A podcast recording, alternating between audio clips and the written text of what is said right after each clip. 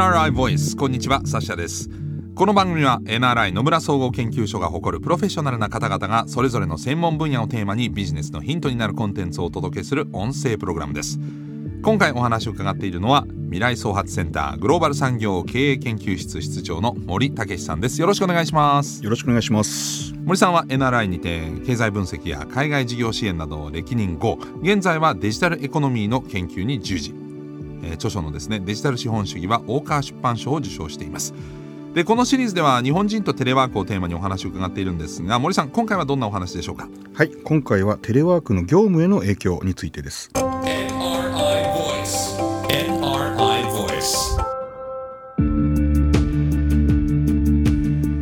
えー、今回はテレワーク導入で生産性がまあじゃあどう変わったかということだと思うんですけれどもテレワークと生産性の関連についてはまあ結構話題にもなるんですけど実際はどうだと森さんは感じてますか？そうですね。私たちの調査ですと生産性にプラスマイナス変化なしっていう人が3分の1ずついますね。ほぼ拮抗している。3つに分かれてる。はいそうです。ということは総じてほぼ同じぐらいってことですか？ね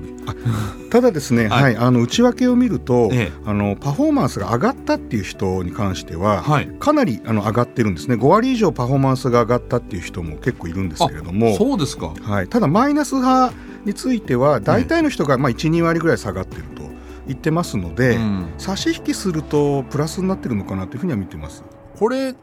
えばプラスで言ってる人マイナスで言ってる人変化なしと言ってる人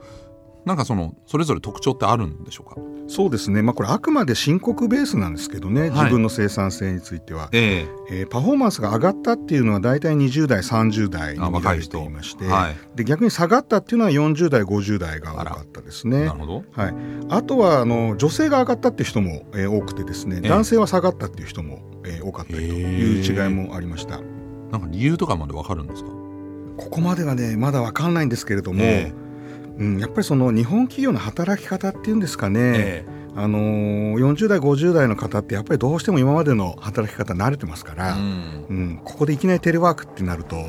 ちょっと順応できない、まあ、そういうのも理由もあるのかなというふうには思ったりしてます。なるほどね。あのー、よく言われてるのは全然同じ部の人と仲良くなれないんだけどみたいな話も聞くんですけど特に新入社員の人一回も会ってませんみたいな、うんうんこの辺のコミュニケーションに関してはどうですか？確かにあのテレワークで同僚とのコミュニケーションっていうのは減っています。こういう傾向あるんですけれども、ええ、まあ、これもおそらく人によるというかですねケースバイケースかなと思ってまして、はい、あのもしかしたら無駄な会議が減ったなって感じている人も中にはいるかもしれない。コミュニケーションが減って困ったっていう人だけじゃないのかもしれないなと思っています。個人的にはあの会議の時間短くなったと思いますね。なんか始まるまでの無駄話が減ったりとかそうですね、えー、あのズームって例えば1時間って設定してると1時間でねあの、はい、結構その次のミーティング入って、はい。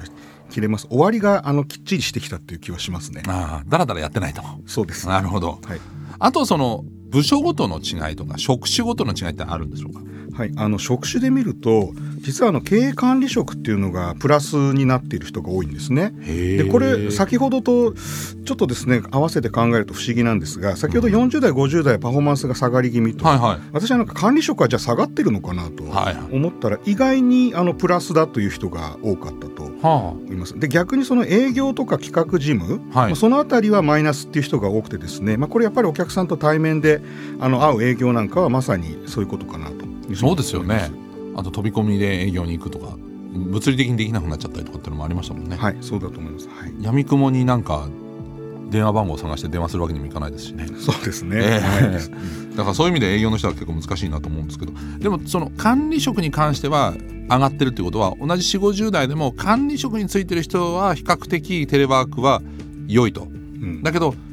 その役職がついてない4 5 0代の人は逆の反応を示してるってことですか？ええ、そういうことになると思うんですよね。でこれ少し直感に反しているかなという気も実はしててあのやっぱりその管理職の人からすると部下がすぐ目の前にいた方が管理しやすいじゃないですか。はい、であのいちいちズームとかでねどういうふうにしているかってコミュニケーションするのものすごい大変なんで、はいおそらくマネジメントの意味では結構手間は増えている気はするんですけども、はい、これは本当に私の想像でしかないんですが、えー、あの何人かの、まあ、管理職とか役員の方に話を聞くと、うん、まあ、これコロナの影響もあるんですけどね、はい、あのいわゆる会食とか、えー、出張とか、はい、そういうのが結構皆さん減っている、はい、なので、まあ、管理職の方も割と早く家に帰ってるとかですねなんかそういう話も割と聞きますのでもしかするとそういうのも含めて総合的には上がっていると言ってるのかもしれません。ちょっと意外なのは経営者とかの方がテレワークをやめたがる傾向にあるのかなと管理職とかね。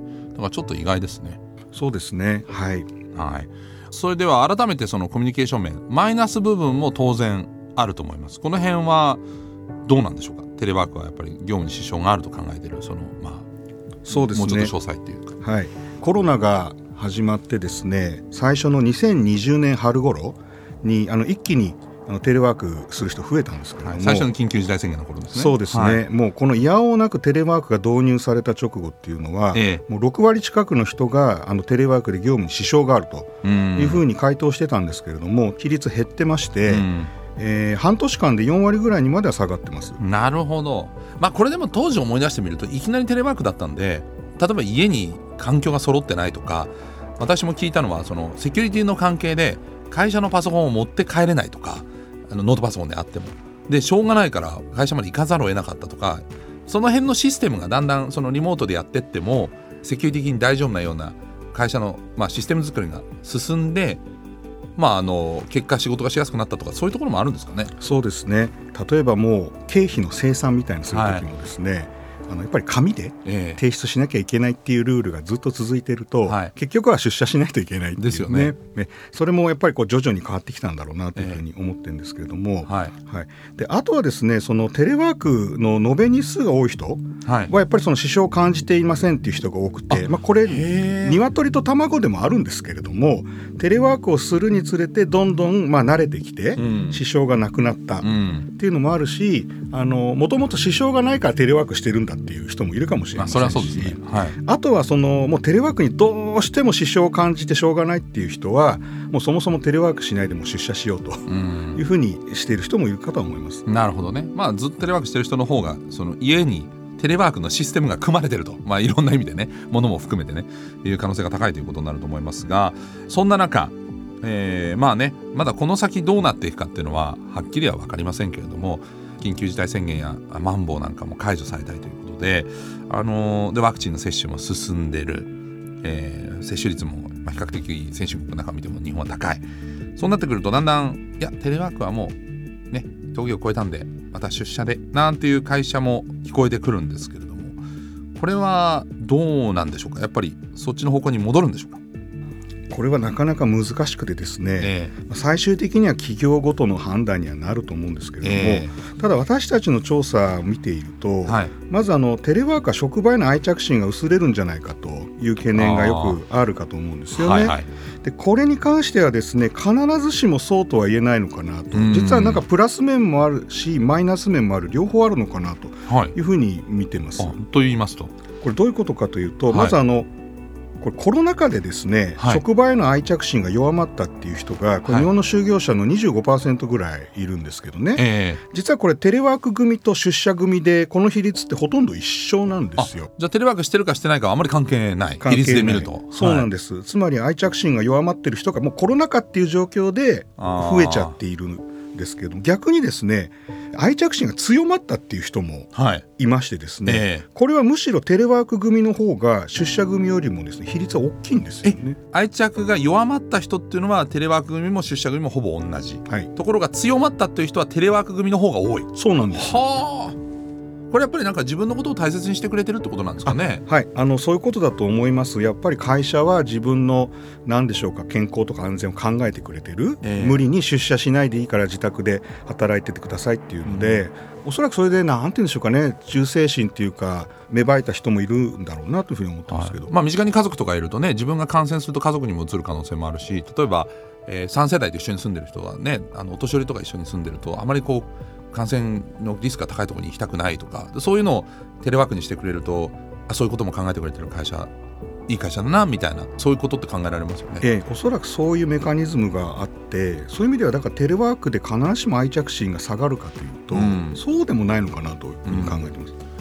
まあ、あとはどうですかねその横のつながりですか？そうなんですよ、ええ。あの実は同僚との一体感がどうなったかっていうのも調べてるんですけれども、えー、これはですねさすがにやっぱりテレワーク組の方がやっぱり一体感が弱まったっていう人がですね出社組の倍ぐらいいました。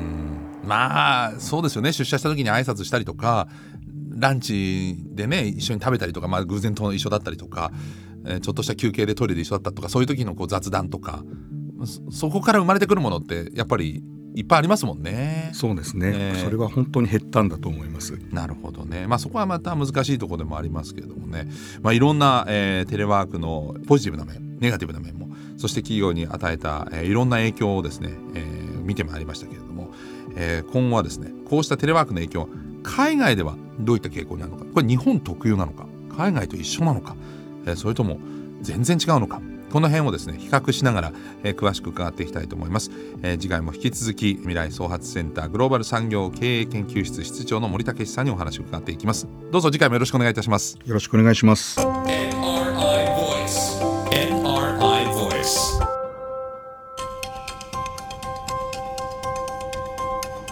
NRI ボイスこの番組はアップルや Google などのポッドキャストのほか NRI のウェブサイト内からもお聞きいただけます。NRI ボイスで検索してチェックしてください。引き続き日本人とテレワークをテーマにお話を伺ってまいります。ナビゲーターはサシャでした。